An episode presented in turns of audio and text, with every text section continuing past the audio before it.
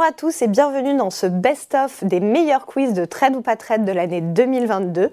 Cette émission est un document à caractère promotionnel puisque nous y parlerons notamment des produits de bourse Société Générale. À vos marques pour retrouver vos experts préférés autour de nos questions. Le quiz sur les introductions en bourse, tant attendu. Léa Gézéquel, je vous en prie, rappelez à nos invités les règles parce qu'ils sont un peu dissipés généralement. Alors, je vous donne la question, vous attendez que j'ai de nommer toutes les réponses pour buzzer. Merci messieurs. On y va pour ce quiz spécial introduction en bourse. Première question. Quelle est la plus grosse introduction en bourse de tous les temps? Petit. Disqualifié Jean-Louis euh, C'est fou ça Dès le début. Dès le début. Je vous en prie. Première réponse, Saudi Aramco. Deuxième réponse, Meta, soit Facebook. Et troisième réponse, Visa. Bruno, c'est pour vous. Saudi Aramco. Bravo Bruno, donc c'est la bonne réponse, euh, Saudi Aramco. Donc ce qui est important de savoir, c'est que tous ces montants sont bien sûr les montants qui ont été mis aux mains du public et non bien sûr euh, la valorisation globale de l'entreprise. Et en fait, cette IPO, malgré le fait que c'est été la plus grosse de tous les temps, a assez peu fait parler d'elle dans les médias. Pourquoi? Parce qu'elle était essentiellement dédiée aux Saoudiens et que seuls 10,5% de l'introduction ont été finalement euh, pris par des investisseurs étrangers. D'où finalement le peu de couverture médiatique par rapport à l'importance de cette IPO. Grosse introduction et très grosse entreprise puisque la valorisation est de l'ordre de 1700 milliards de, de dollars. Alors un point pour Bruno, zéro pour Jean-Louis, zéro pour Mathieu. C'est parti, deuxième question. Deuxième question. Lors de sa première journée de cotation en bourse à New York, quelle a été la variation de l'action Alibaba en 2014 Petit 1, moins 15%, petit 2, plus 38%, petit 3, moins 50%. Lancez-vous. Au hasard, plus 38. Bravo Bruno, vous êtes sur une lancée aujourd'hui, j'ai l'impression. Extraordinaire. Effectivement, plus 38%, c'est la hausse la plus importante de toutes les IPO durant la première euh, journée de cotation. Pour vous donner un ordre d'idée, il y a eu 100 millions de dollars d'actions échangées pendant les 10 premières minutes de cotation. Alors deux points pour Bruno, zéro pour Jean-Louis, zéro pour Mathieu. Ressaisissez-vous, Non, mais messieurs. tout à l'heure, moi, je C'est le vérifiais si moment. ça marchait, c'est tout. Il n'y a que hein. 5 questions. Si vous laissez Bruno répondre correctement à celle-là, c'est fini. C'est fini. C'est fini pour On arrête à la On a perdu. On arrête à la 3. Troisième question. Que signifie IPO Petit 1, Initial Public Offering. Petit 2, Introduction Public Offering. Petit 3, Initial Personal Offer. Ralenti. Jean-Louis C'est Jean-Louis Ça me semble, hein c'est. Euh, une. Deux. Moi, je dirais. Oh, oh là là là là. C'est Donc vous dites deux, Jean-Louis, c'est je ça là Vous dites Introduction IPO, Public Offering. Je vois que Je votre niveau d'anglais est au top. Je mets initial, moi. Allez, je prends là. Attends, attends, attends, Ah, attends. pardon. On, on a- on Alors, laisse Léa alors. répondre. D'accord, mais j'ai dit Non deux. mais on a les réponses. Ah non, deux, mais j'ai dit deux deux, dit Jean-Louis. deux, donc- On envoie la Si, réponse. si, j'ai bien compris, c'est pas ça. On envoie la réponse sur l'écran. Eh Et non, non, Jean-Louis, désolé. C'était la première. même pas de on sait que Mathieu allait répondre la une. Euh, et on, a- on a Donc, donné la réponse je- avant. Je pense qu'on peut lui accorder, on peut lui accorder le point. Donc ça fait deux points pour Bruno, un point pour Mathieu, un point, pour- euh, zéro point pour Jean-Louis. Pardon, je vous ai pas laissé Non, expliquer. non, mais effectivement, Initial Public Offering, c'est quand on liste une entreprise en bourse, c'est le moment où on offre initialement au grand public la possibilité d'acquérir une part de l'entreprise. Question numéro 4. Question numéro 4. Laquelle de ces actions cotées en bourse de Paris a effectué son IPO en 2019 avec une immense couverture médiatique? Petit 1, la Française des Jeux. Petit 2, Corian. Petit 3, Aramis. C'est facile. Français des Jeux. Bravo Jean-Louis. Effectivement, euh, ça a fait beaucoup beaucoup parler euh, de, de cette introduction puisque même le ministre de l'économie Bruno Le Maire a décidé de porter en fait la part dédiée aux particuliers de 33 à 44 tellement il y avait de demandes sur la Française des Jeux en donnant une priorité aux petits porteurs.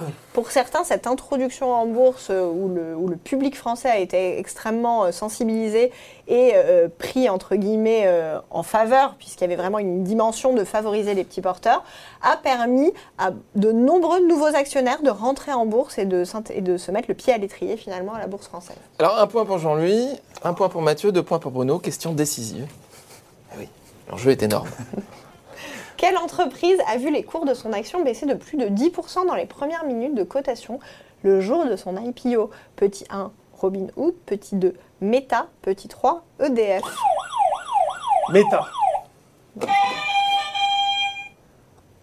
Donc c'est faux. C'est faux Quoi C'est faux. Bruno Robin Hood C'est bien Bruno. Ah. Décidément, les, les IPO n'ont pas de secret pour vous. C'est pas Facebook Effectivement. Alors non, il y a eu quelques petits bugs sur Facebook, je vous l'accorde aussi, puisque en fait Facebook a été en retard de 30 minutes pour sa première cotation. Et ensuite, il y a eu beaucoup de problèmes techniques euh, sur le Nasdaq qui ont fait que les ordres n'étaient pas pris en compte, mais il n'y a pas eu de baisse euh, de cet ordre-là euh, sur Facebook. C'est donc Robinhood la bonne réponse. Bravo Faut Bruno. que Jean-Louis accepte la défaite. Réclamation. Non, non, mais je, je pensais que Facebook, maintenant. euh, mais elle a baissé après. Alors peut-être oui. Alors Pas le ça, premier jour. Pas, pas le Très premier bien. jour. D'accord. Donc victoire de Bruno, 3 points, merci, bravo. Hein, C'est toutes nos félicitations pour ce quiz gagné. Bruno, euh, éclatante victoire. Jean-Louis, deuxième place. Ouais, Ex parfait, avec Mathieu. Merci Ouais. messieurs. Je regarde jamais les introductions, donc c'est bien. Oui, c'est vrai, vous nous l'avez rappelé la dernière fois. Merci beaucoup pour cette émission et rendez-vous la prochaine fois. La rubrique quiz, c'est maintenant avec Léa Gézéquel qui va nous faire un quiz sur, attention, l'histoire de la bourse. Votre culture générale est à l'épreuve. Allez-y Léa. Attention, heureusement, vous n'êtes pas des perdreaux de l'année en bourse, donc normalement, vous devriez vous en sortir, messieurs. Alors, première question, Ça va, je suis à côté de Jean-Louis. on commence. Pas très rapide. C'est pour vous Jean-Louis, hein, ce Ouais, pas questionnaire. rapide, moi. Selon vous, alors je rappelle les règles, hein. personne ne buzz avant que j'ai fini de dénoncer.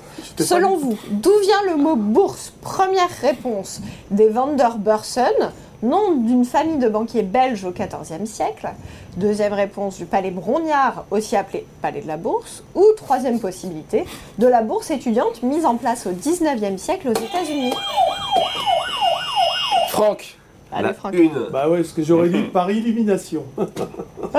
Alors effectivement, c'est bien ça. Donc les Vanderbursen, pour la petite histoire, c'était des aubergistes à Bruges. Sauf qu'ils ont eu la bonne idée d'être placés sur une place qui s'appelait la Turbeurs, où finalement ça s'est trouvé être un lieu de passage pour les commerçants, pour les courtiers. Et au fur et à mesure d'avoir des clients dans, leurs, dans leur auberge qui étaient intéressés euh, par faire des affaires, et ben ils se sont transformés, en plus d'être hôteliers, en courtiers. Et c'est comme ça qu'est née la bourse. Oui. un point pour Franck, zéro être- pour Jean-Louis et Marc. c'est bien, c'est bien, Ça la motivation. deux, ça, Deuxième question. Deuxième question. Allons-y. Quelle a été la première entreprise listée en bourse? Petit 1, LVMH. Petit 2, Dutch East India. Ou petit 3, Porsche? Marc, c'est Marc. à vous. Je vais partir sur Dutch East India. Oui, effectivement. Tout à fait. Petite faute d'orthographe. Petite Ouais. faute euh, d'orthographe, Non, il y a une C'est coquille, c'est plus une effectivement. coquille, hein, une faute de, Tout à de- fait. de- de frappe. hein, une Enfin, faute de frappe, une c'est faute de une frappe. Oui. Tu vois, Bon, vous ça fait avez raison, Franck, Franck, et c'est bien, de- c'est bien de le remarquer. Nous visons coup, tous c'est- l'excellence. On c'est écoute. réponse. C'est Vous pas la bonne la On réponse. écoute Léa, on écoute Léa. C'est la réponse Donc, 4. cette entreprise a été la première à être introduite en bourse en 1602. C'est une compagnie de commerce néerlandaise. Et pourquoi ils ont eu l'idée comme ça de faire appel aux fonds publics pour se financer Parce que leur business était basé sur des voyages longs, coûteux, dont la météo faisait que ça allait être un succès ou non. Et du coup, ils avaient du mal à se financer au travers de canaux classiques. Oui, ils voulaient pas prendre le risque eux-mêmes. Voilà, et donc ils ont fait appel au marché. Et c'est comme ça que la bourse a commencé à, euh, à faire son chemin. Un point pour Marc, un point pour Franck, zéro pour Jean-Louis, on se réveille. Question numéro Se 3. réveille Jean-Louis, question numéro 3. Quel indice boursier est le plus ancien Le S&P 500 Non Non, vous n'aurez pas Ah, le droit de répondre. Le Hang Seng ou le Dow Jones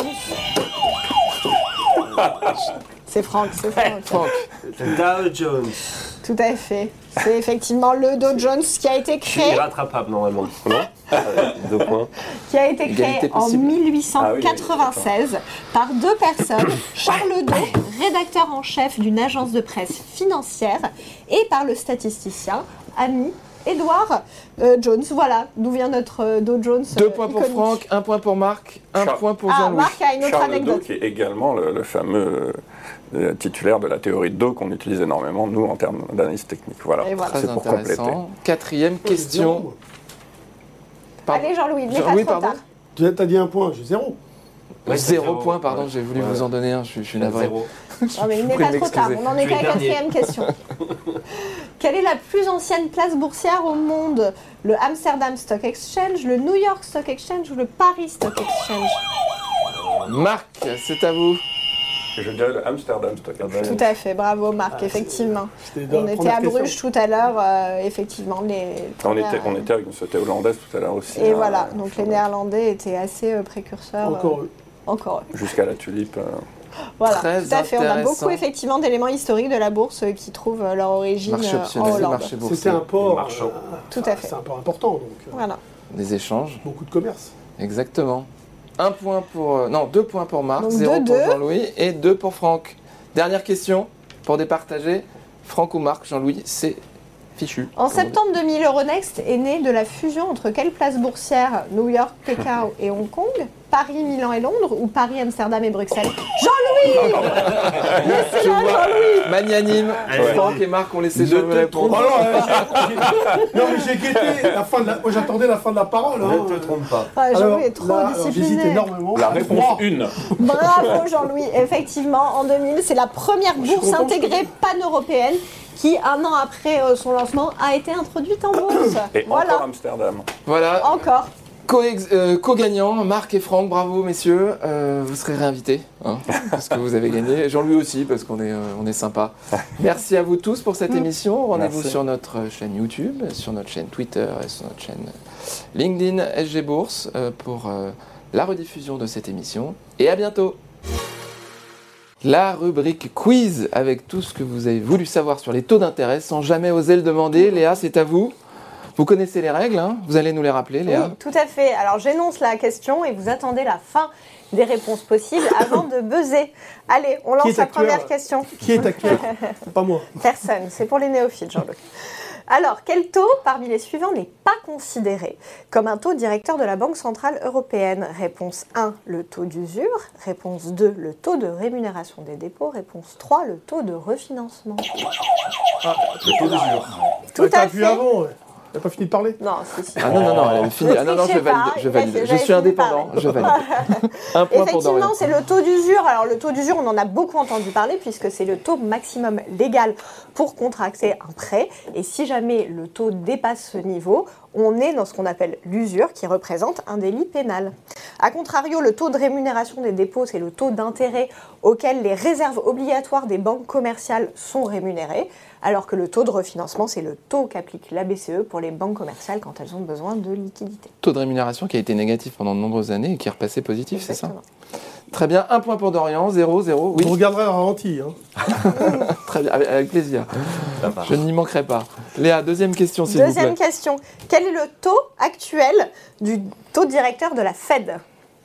2,75%, 3,25%, 1%. Alors, je- 3,25 pour moi. Oui, effectivement. 3,25, Bravo. très bien. En 2022, Ça change vite en ce moment. Ouais, ça change très Ça vite. dépend de quand est tournée la- Oui, l'émission.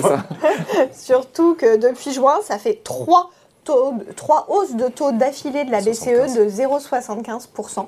Donc on est passé euh, en juin d'un taux de 1% à un taux de 3,25%. Un point pour Mathieu, un point pour Dorian. Jean-Louis, c'est votre anniversaire au plus aujourd'hui. Donc il va falloir se réveiller. hein. Problème de besoin. Bon anniversaire. Léa, Quelle banque centrale présente aujourd'hui une politique ultra accommodante qui se caractérise par un taux négatif? Petit 1, la Bank of England. Petit 2, la Bank of Japan. Petit 3, la Reserve Bank of Australia. C'est Jean-Louis Banque du Japon. Oui, très bien Jean-Louis, effectivement. 149, là, le, le dollarienne, là, waouh, c'est... On dirait gros pas les coulisses, mais c'est mon cadeau d'anniversaire, cette réponse. Effectivement, contrairement aux autres puissances, au Japon, on n'a aucun risque que les salaires augmentent. Il n'y a pas de, de risque de spirale inflation hausse des salaires, puisque depuis 30 ans, le Japon est dans une situation de croissance molle et de déflation, ce qui n'est pas du tout le bon contexte pour négocier des hausses salariales, plus une culture au Japon qui n'est pas franchement à la négociation salariale. Du coup, au Japon, ils sont un peu à contre-courant, puisqu'aujourd'hui, ils ont une inflation de 3%, et leur objectif, eux, n'est pas de rester sous un seuil, mais de rester au-dessus du seuil des 2% d'inflation. un point partout pour chacun des candidats. Quatrième question, Léa, je vous en prie. Alors, question scénario d'investissement. Je pense que les taux d'intérêt des obligations assimilables du Trésor, les OAT, vont augmenter. Quel produit de bourse je dois choisir? Un turbo put sur l'OAT, un turbo call sur l'OAT ou un leverage sur l'OAT C'est la vitesse. hein. La 2 pour moi. Ah non, pardon, la, la 1, excusez-moi. Ah, trop j'ai tard. mal lu. Non, la 1, là. c'est le Non, c'était à la 1. Jean-Louis après. Bah oui, c'est le Ouais, ouais, ouais. une. Eh oui, effectivement, Ah. Jean-Louis, deuxième bonne on réponse. Alors, oui, effectivement. Donc, il n'est pas possible aujourd'hui d'investir directement sur les taux d'intérêt. Par contre, il est possible d'investir sur les futurs, les contrats à terme, sur les obligations des taux d'intérêt. Or, l'obligation étant une actualisation d'un flux futur, ça fonctionne à l'inverse. Donc, si vous pensez que les taux en pourcentage vont augmenter, il faut investir sur la baisse de l'obligation. D'où la bonne réponse de Jean-Louis. Ça fonctionne à l'inverse. Vous prenez la tête, Jean-Louis. Mes félicitations. C'est pas si souvent. Deux points. Est-ce que je perds un un point point, pour Mathieu, un point pour Dorian. Dernière question. Allez. À quelle obligation correspond le taux appelé BTP Petit 1, une obligation allemande. Petit 2, une obligation américaine. Petit 3, une obligation italienne.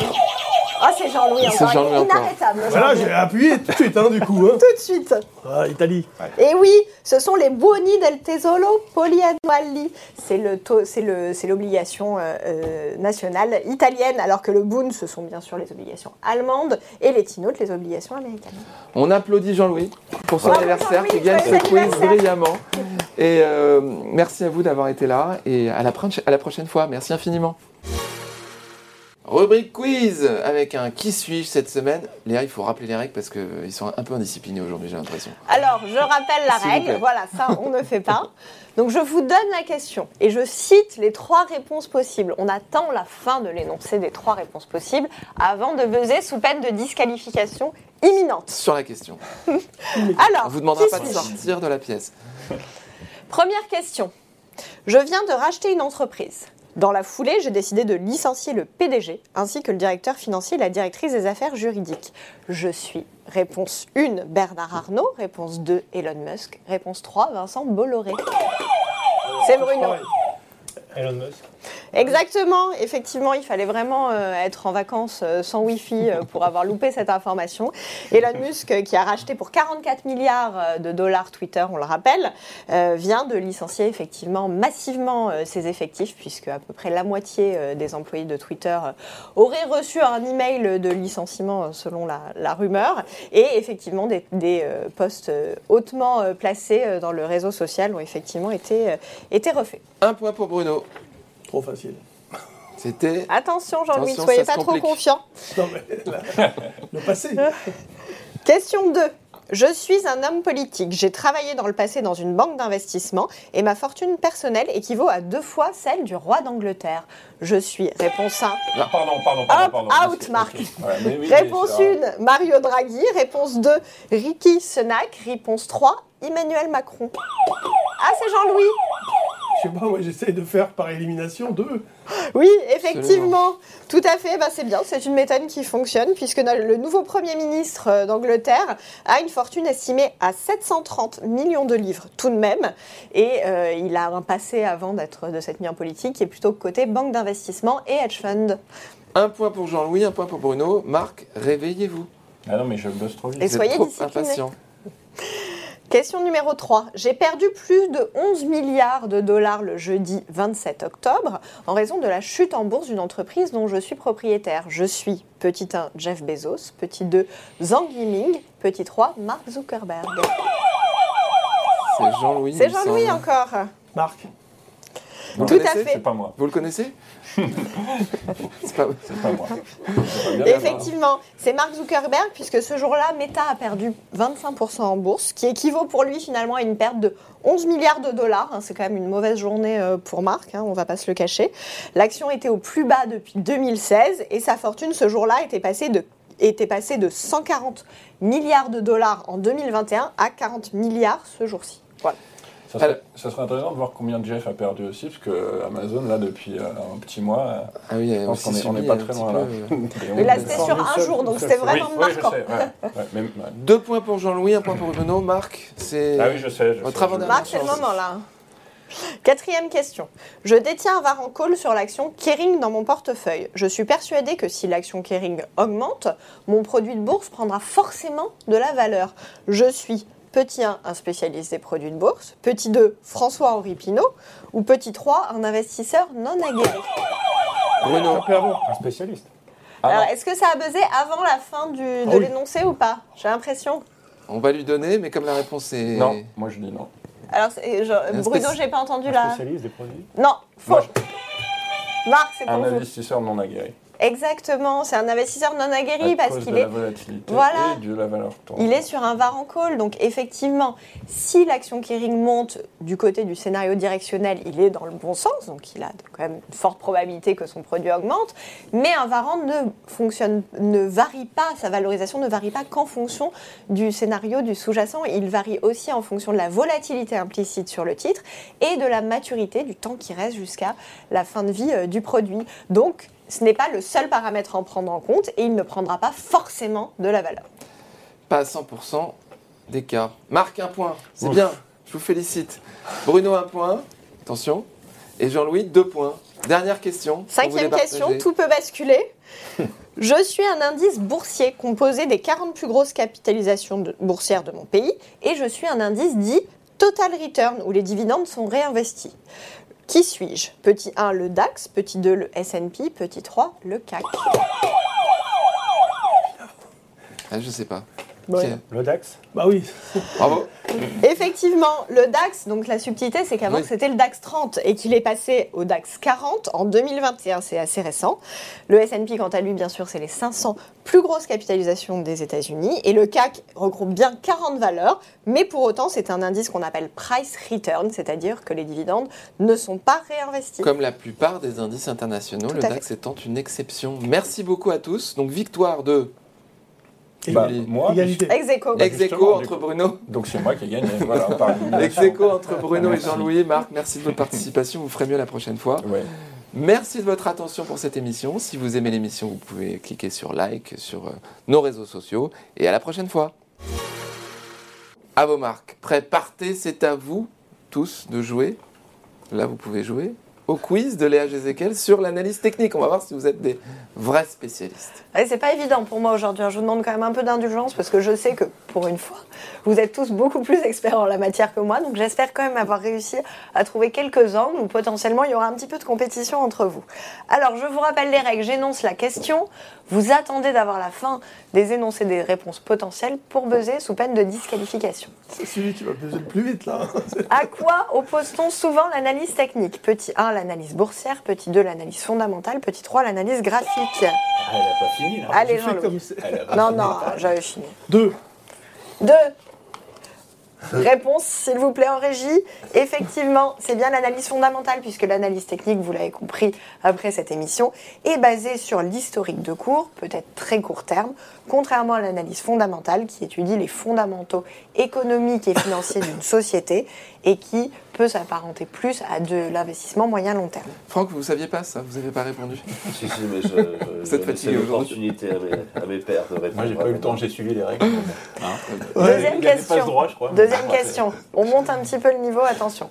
Qui est considéré comme le fondateur de l'analyse technique Petit 1, Mounei Issa Oma. Petit 2, Charles Do. Petit 3, Warren Buffett. Ah bah Jean-Louis Dao. Deux. Eh bah non, c'est ça l'erreur. Pareil. Pour le coup, j'aurais répondu pareil. Donc, euh, Ah, non, C'est Oma C'est le japonais. Ah bah allez-y, allez-y, c'est on les reprend là. Alors, C'est- la une, puisque ce sont les Japonais. bougies qui- japonaises. Qui, Ouais. non, tout à fait. écoute. Moment de culture.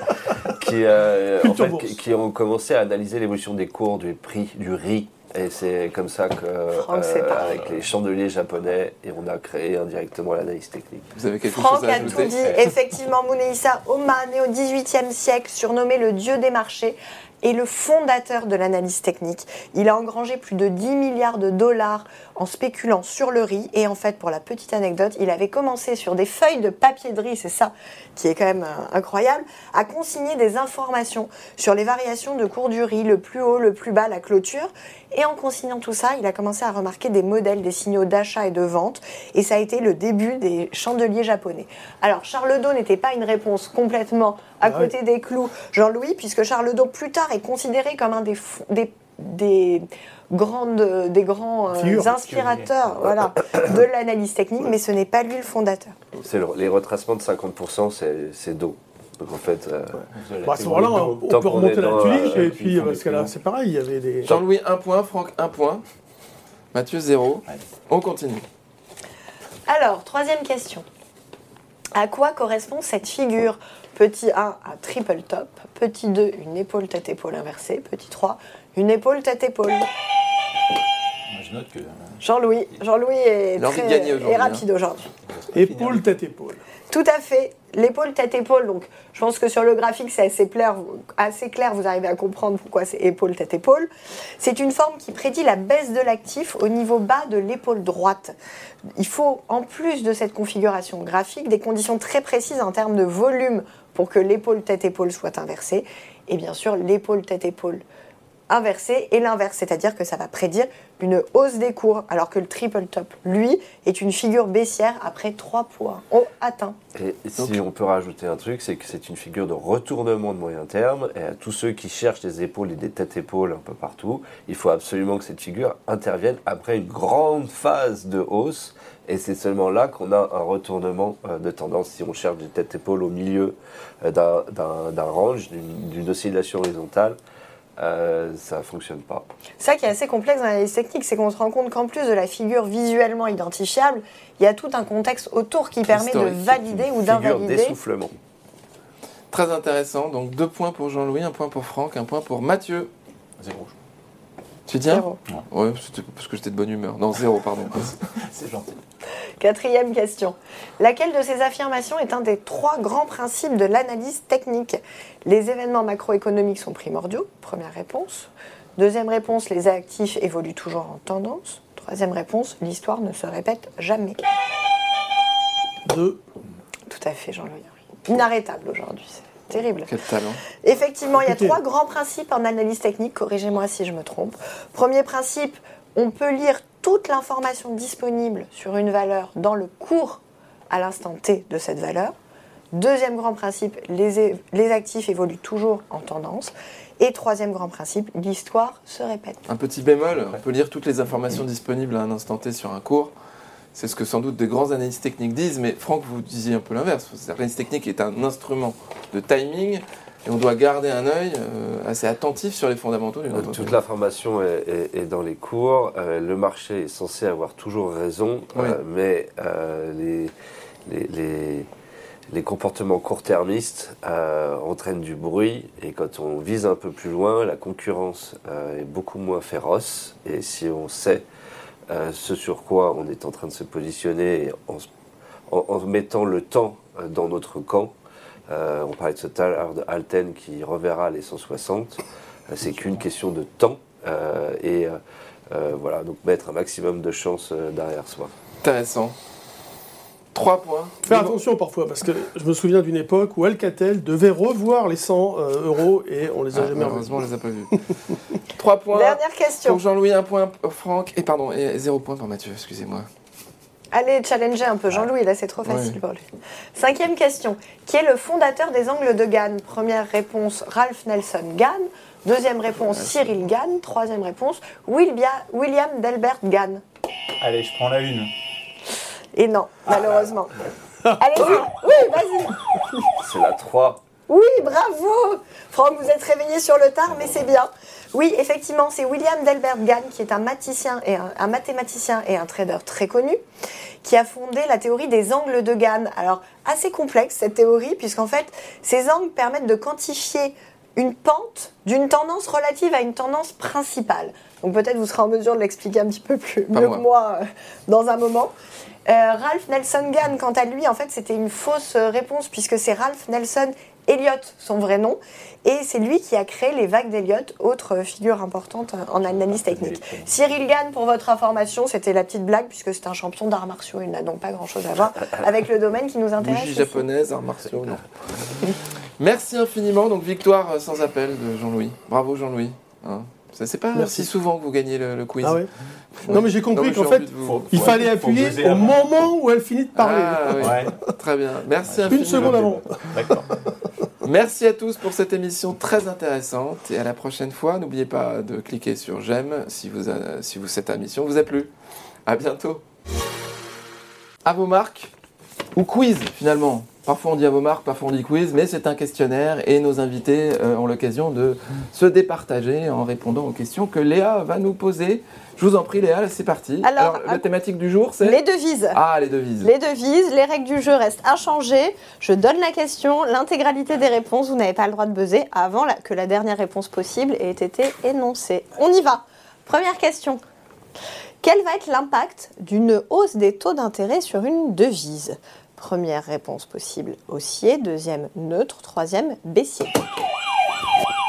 Jean-Louis Hausse des taux, intérêt sur la devise haussier. Exactement. Quand on a une hausse des taux, ça augmente la rémunération des avoirs libellés dans cette devise. Cela attire donc plus de demandes indirectement pour cette devise, ce qui fait augmenter la paire. Et inversement, en cas de baisse des taux, on a d'ailleurs pu le voir récemment avec la baisse de l'euro-dollar, car la Fed a augmenté ses taux bien avant l'Europe. Le USD s'est donc renforcé à ce moment-là. J'en profite pour parler du magazine Strack, le numéro de décembre 2022, dans lequel il y a un excellent article macroéconomique et notamment un point sur les devises et leur évolution en 2023.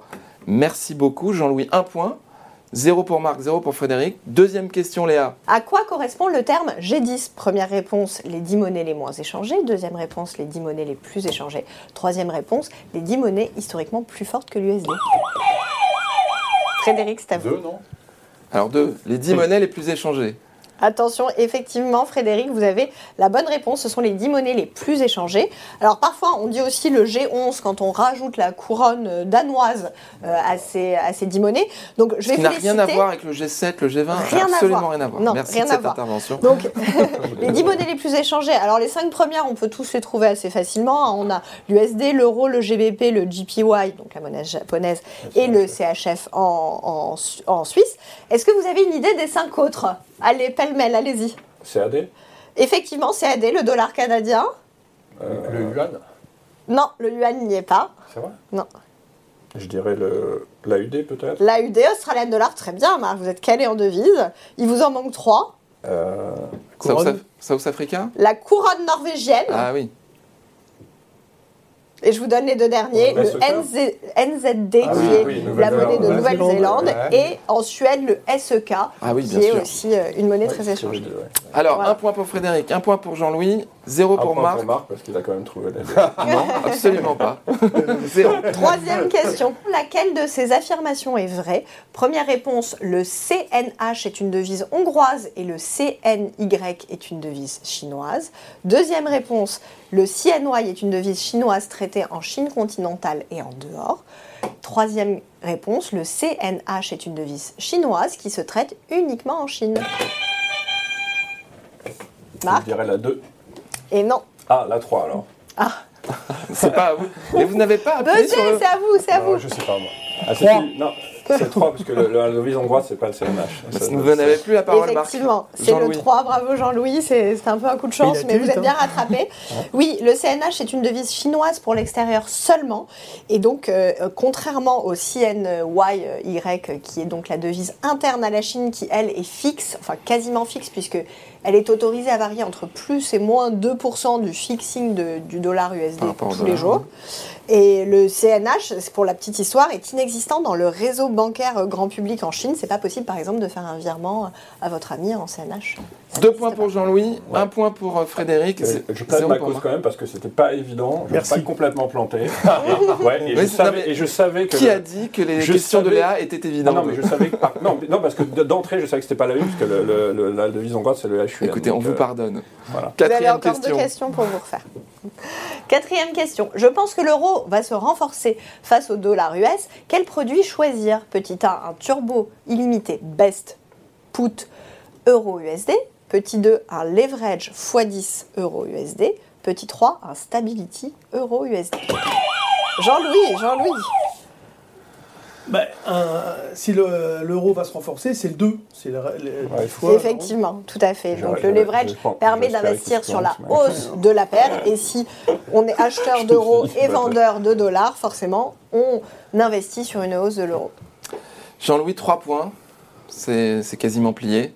Marc, 0 et Frédéric, 1. Sauvez l'honneur, Marc. Oui, bah oui, on va essayer. Cinquième question. On n'appuie pas. On n'appuie pas. Ah, si, si, ah, non, non, ah, non. S'il vous plaît, un peu de À quelle discipline. paire de devises fait référence le terme câble? L'euro USD, le NZD USD ou le GBP USD Il a été gentil. Moi, j'irai la 3. Comme Bah, ça, bravo. Oui, effectivement. Alors, Ah. c'est une expression qui nous vient du 19e siècle, où les transactions entre la livre et le dollar se faisaient via un câble transatlantique. Exactement. On dit cable ou c'est un terme On dit français cable. Cable. On dit Ouais, cable. D'accord, câble. Pardon, Bon, très bien. Excusez-moi. Marc, bravo. Ah vous non, avez non, sauvé. non, mais on dit câble chez nous, mais, euh, mais euh, J'imagine. les anglo-saxons disent cable. Oui, nous, on est, on est toujours Voilà. francisés. Ouais, Très bien. Merci infiniment. C'était très intéressant. À la prochaine fois. Merci à tous de nous avoir suivis au courant de l'année 2022. Nous vous souhaitons de très joyeuses fêtes de fin d'année.